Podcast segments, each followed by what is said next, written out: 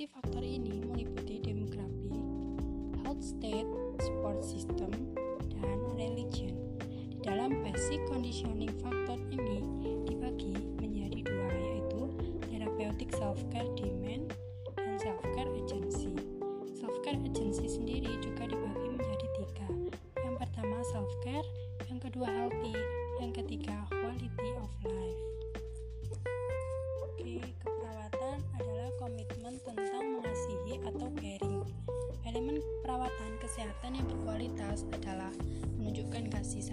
sayang pada klien sehingga terbentuk hubungan saling percaya. Rasa saling percaya ini diperkuat ketika perawat menghargai dan mendukung kesejahteraan spiritual klien. Penerapan proses keperawatan spiritual klien tidak sederhana. Jadi bukan sekedar mengkaji praktik dan ritual keagamaan klien saja.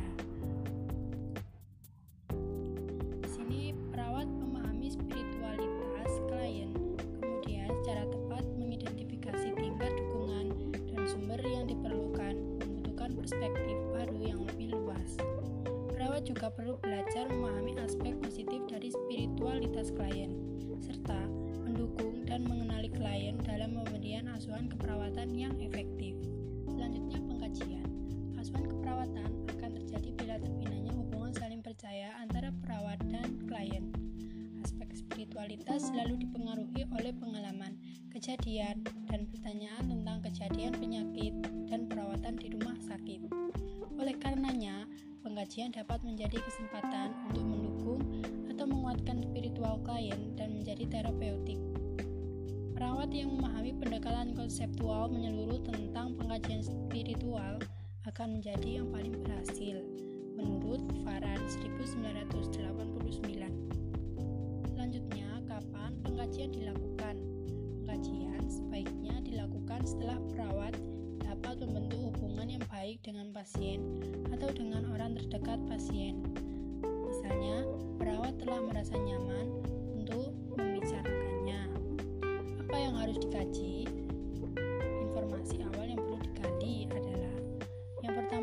Afiliasi agama. Afiliasi agama ini berpartisipasi agama klien dalam kegiatan keagamaan, jenis partisipasi dalam kegiatan keagamaan. Yang kedua, keyakinan atau spiritual agama. Keyakinan ini dibagi menjadi tiga. Yang pertama, praktik kesehatan. Yang kedua, persepsi penyakit. Yang ketiga, strategi coping. Selanjutnya, pengkajian.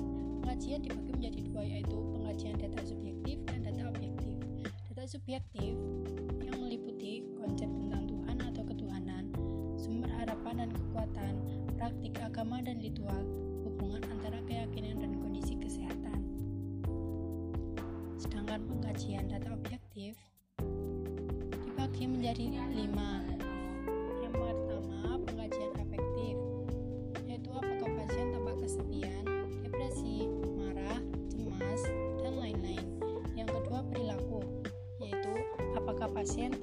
berdoa sebelum makan, membaca kitab suci atau buku keagamaan, dan lain-lain.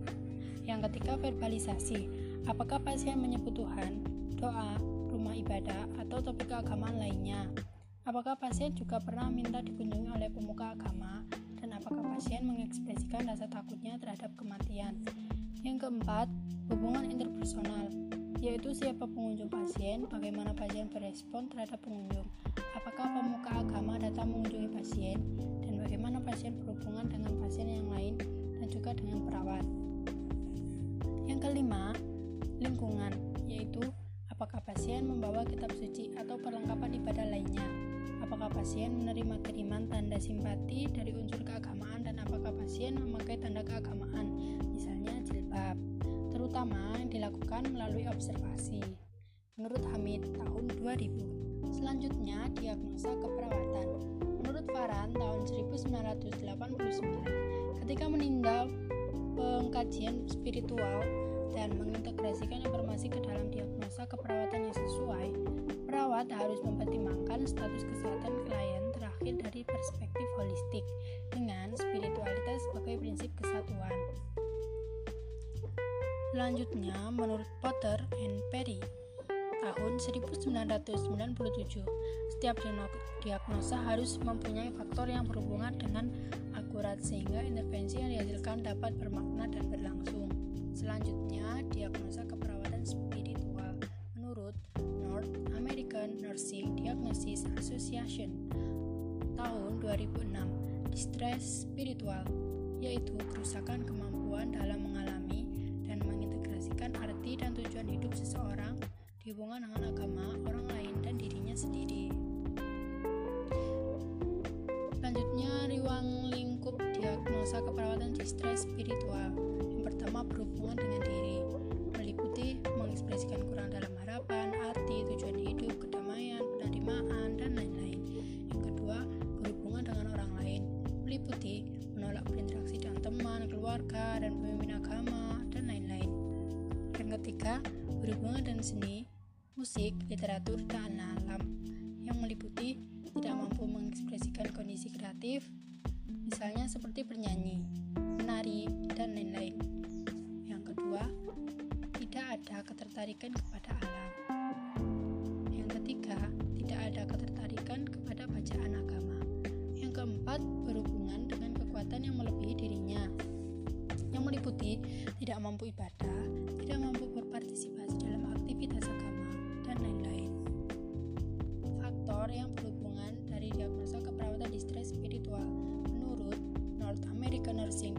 Diagnosis Association tahun 2006 yaitu yang pertama mengasingkan diri yang kedua kesendirian atau pengasingan sosial yang ketiga cemas yang keempat kurang sosiokultural yang kelima kematian dan sekarat diri atau orang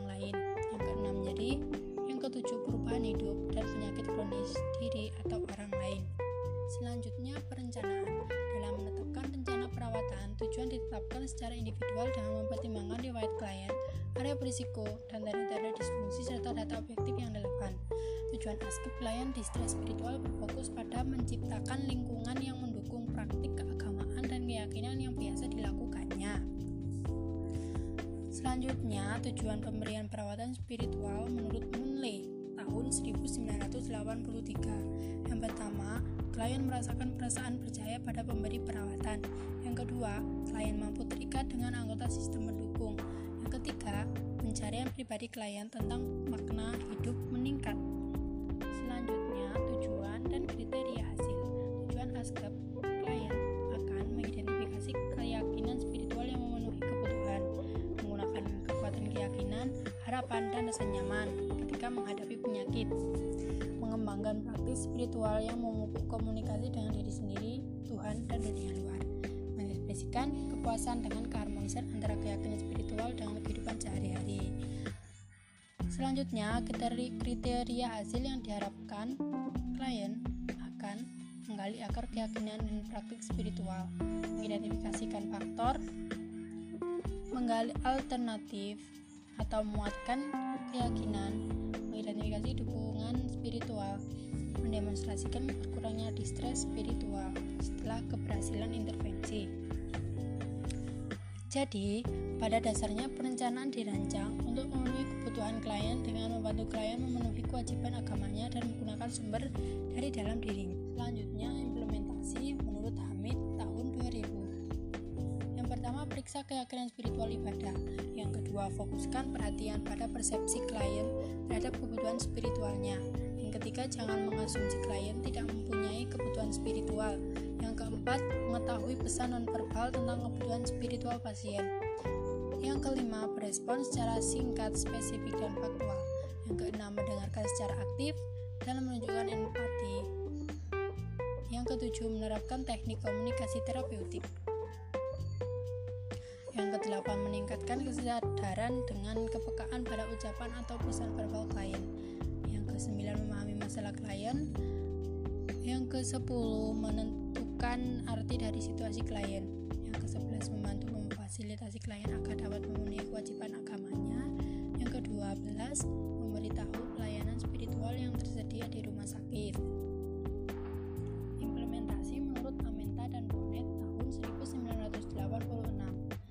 Empat alat atau cara untuk membantu perawat dalam menerapkan perawatan spiritual, yaitu yang pertama menyimak dengan perilaku wajar, yang kedua selalu ada, yang ketiga menyetujui apa yang dikatakan klien, yang keempat menggunakan pembukaan diri.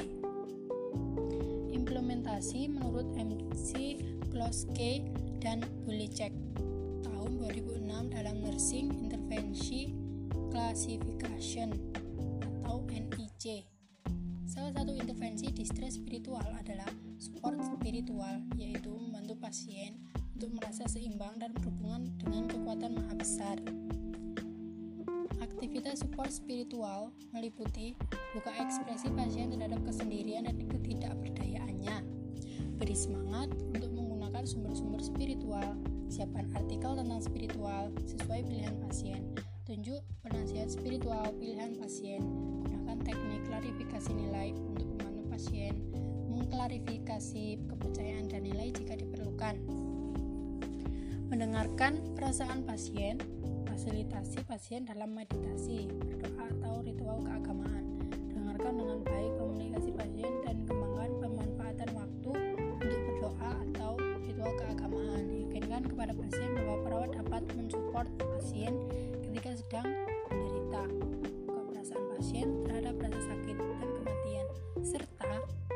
pasien untuk berekspresi yang sesuai dan bantu mengungkapkan rasa marah dengan cara yang baik. Selanjutnya, evaluasi. Perawat mengevaluasi apakah intervensi keperawatan membantu menguatkan spiritualitas klien. Perawat membandingkan tingkat spiritualitas klien dengan perilaku dan kebutuhan yang tercatat dalam pengajian keperawatan. Jadi, klien harus mengalami emosi sesuai dengan situasi mengembangkan citra diri yang kuat dan realistis, dan mengalami hubungan interpersonal yang terbuka dan hangat. Kalian juga harus mempertahankan misi dalam hidup dan yakin dengan Tuhan yang Maha Kuasa